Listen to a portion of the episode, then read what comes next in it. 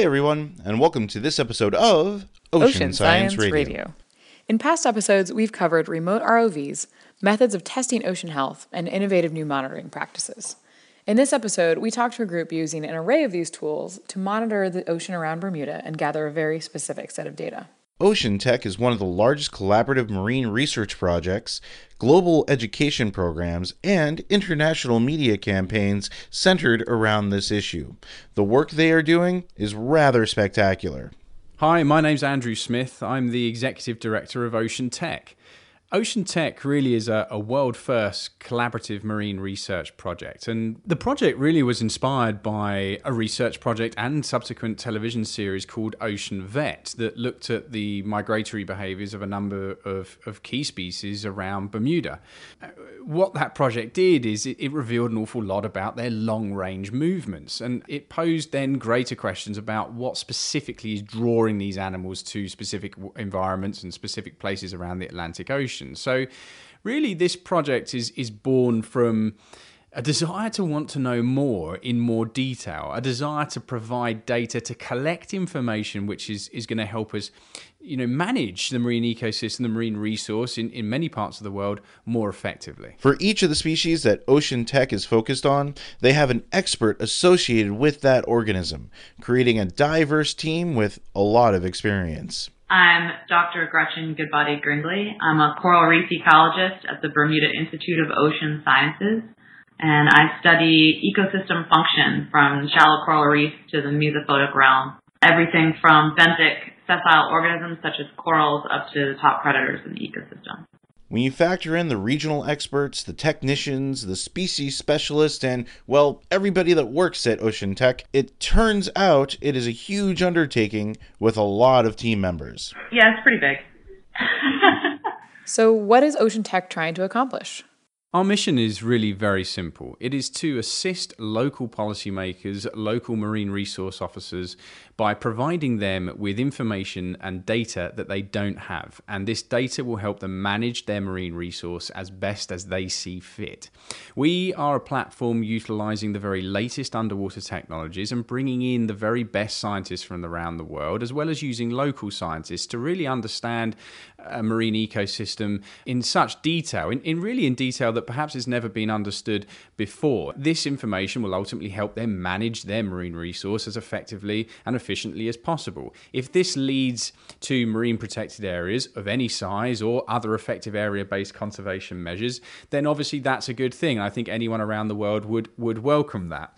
The point of Ocean Tech is to provide the information to local authorities, which helps them make the decisions which may well help to protect the marine environment. Marine protected areas are like parks, but in the ocean. These specially designated areas for conservation are found all over the world, protecting natural resources like specific species of fish, but also entire habitats. I think that the importance of marine protected areas is really starting to come into the forefront, uh, especially in terms of research science. Now, we've started to establish some of the world's largest marine protected areas, such as in the Chagos the results of that are really showing that uh, the spillover effect from fisheries. So allowing a fish population to recover from that impact will eventually aid the entire region. And so we feel that it's probably our best bet in terms of preserving biodiversity and uh, assisting ecosystem management. In particular, a lot of work is coming out saying that by managing local stressors, potentially um, ecosystems will be better able to deal with these global stressors that we can't necessarily control at this moment. And so by creating a marine protected area, you're really allowing these organisms to deal with the onslaught of impacts that are, are hitting them all at once. And so by mitigating you know, certain impacts, at least you're giving them a fighting chance. The group is currently focusing their work on Bermuda for a number of reasons. From a geographic standpoint, Bermuda is extremely exciting because it sits right in a crossroads of currents.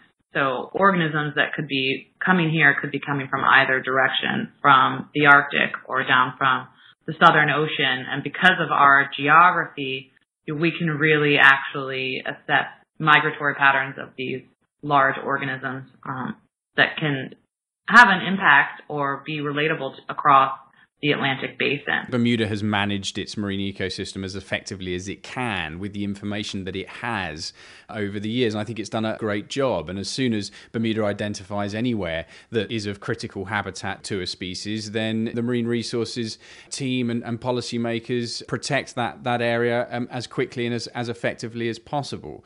And also, Bermuda has a long history of marine science. And particularly, we have one of the longest running time series data sets for oceanographic data, which is the Bermuda Atlantic Time Series, which has been run by BIOS for over 25 years. And so having that information, that long history of information gives us something to stand on and to really go forward with and use as background information for any sort of um, hypotheses we come up with.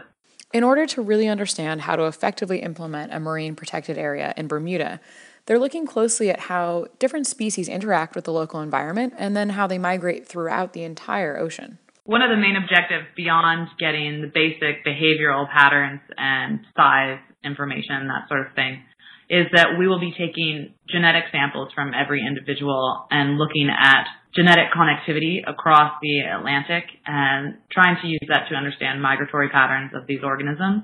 I think that's a really key component to each one of our subjects. And then particularly with the whales, we're interested in the biological pump. So not only how the whales could be relying on Bermuda as a source of food or potentially a breeding ground, but how their use of this ecosystem may be feeding our productivity um, through feces, basically. Is it really whale poop again? yes, whale poop again. The waters here in Bermuda are extremely oligotrophic, right? They're uh, nutrient poor, so potentially whale um, migratory patterns could be an input of nutrients that could be driving the uh, the productivity of our, of our fisheries. To study the habitats and species involved, Ocean Tech is using everything from ROVs to drones to sensing networks and more. Here's Andrew Smith. At the core of the project are a suite of vehicles called REMUS, built, designed by the Woods Hole Oceanographic Institution in the USA. What these vehicles are capable of doing, if you can imagine, is following a marine species under the water on their own. So, no remote controls involved. They just simply follow one of the species of which you have attached an unobtrusive transponder to. So, if we tag a humpback whale, the, the vehicle will follow a humpback whale for seven or eight hours at a predetermined standoff distance. On the front of these vehicles is a payload of 4K cameras.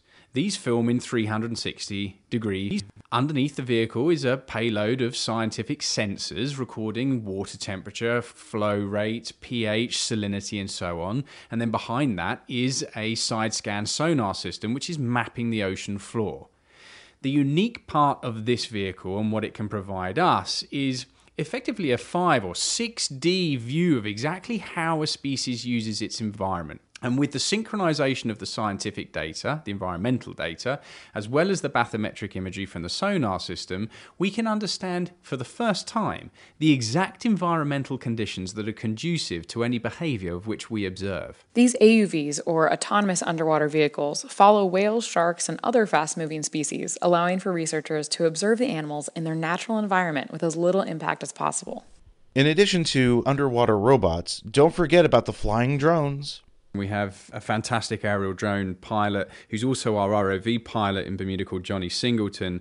And they're just such an incredible tool that allows researchers and scientists to observe wildlife behavior in, in, in, a really unique way, in a very inexpensive way, and record what's going on or see what's going on over a huge expanse of the ocean very quickly. It allows us to be on point, on target. We can find the animals that we need to uh, locate and track uh, quickly and efficiently and, uh, and effectively. They are just such a, a, revolutionary tool in terms of understanding more um, and, and, seeing what's going on um, in, in the marine environment, particularly with species like humpback whales, as they provide just such a unique, you know, bird's eye view of their behavior. It's, it's a crucial part of the puzzle.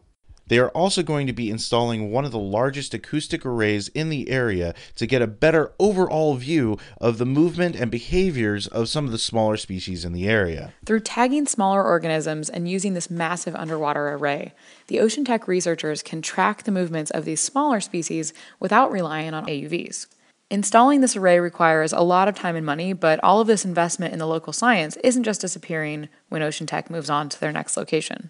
Legacy is an important part of the Ocean Tech project, and a very crucial part of that legacy is the Vemco acoustic array, which is you know certainly the biggest which has ever been put in Bermuda. By gifting this huge array to Bermuda, they're able to utilize that technology long after we've left.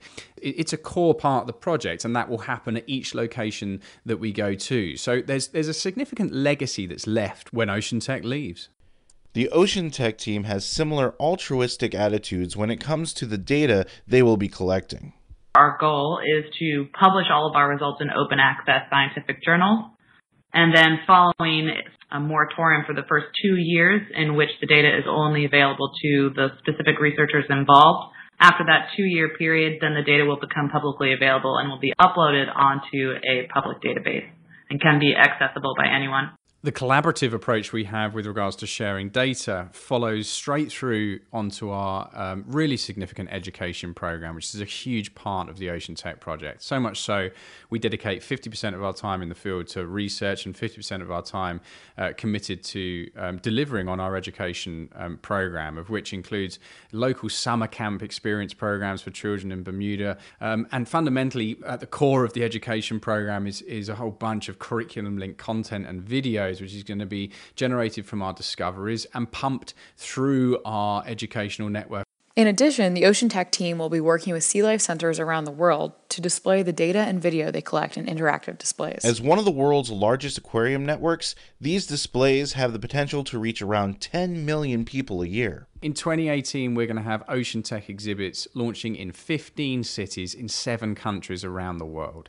You know, each of these exhibits is going to have a replica Remus 100, um, and this is where children and adults alike are going to be able to come in, look at the vehicle, understand what its capabilities are, understand what it is that we've discovered, what it is that we found out. Um, each exhibit will probably follow the life history of, of each of the species which we study on Mission One in Bermuda, um, and detail what it is that we've discovered but ultimately it will provide them with the opportunity for them to experience the 360 degree virtual reality content of which we're, we're creating, of which is completely unique to the project. You will enter these exhibits around the world, put on your 360 VR headsets, and you will become the Remus 100, following these sharks and whales and different species as they move around the ecosystem. It really is a huge opportunity to tell the world what's going on under the ocean and the project is endorsed by a veritable Rolodex of international organizations, including Woods Hole Oceanographic Institution, IUCN, World Commission on Protected Areas, the Sargasso Sea Commission, NOAA's Marine Mammal Sanctuaries,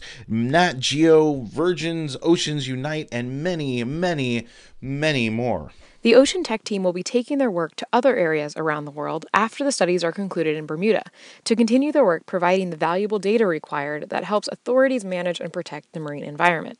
But they aren't just trying to deliver data. The strongest thing that can change someone's mind is really a visual reference. And that's one of the things that the we're going to get from this project is the Remus that's following these animals has this series of 4K cameras on its nose and on the tail. And in addition to that, we're going to have videographers in the water and showing that imagery of these iconic organisms interacting with their environment, interacting with each other, interacting with us as divers is something that really tugs at the heartstrings and we're hoping can convey a message to people that there is something of importance here that they should protect and that they need to care about. Not just in terms of the scientific data, because obviously, you know, that is my key component, but the lay person, the average 17 year old sitting at home watching TV is not going to pick up a, a scientific journal and read my paper on whale poop and how that's fueling the biological pump, but they may see that imagery of the whale on TV and us attaching a suction cup and following the whale with the Remus and get really excited about that whale poop. I know that we will be keeping a close eye on the work that Ocean Tech is doing and the data they continue to collect. And you can too. You can find them on Twitter and Facebook at Ocean Tech Global. Be sure and join us next time for an all new Ocean, Ocean Science, Science Radio. Radio.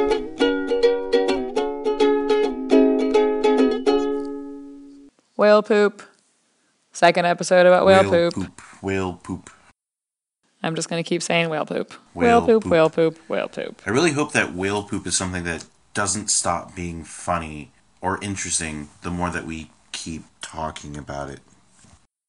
I feel like there's a joke here to be made about whale of a tail and whale poop, but I can't get there right now.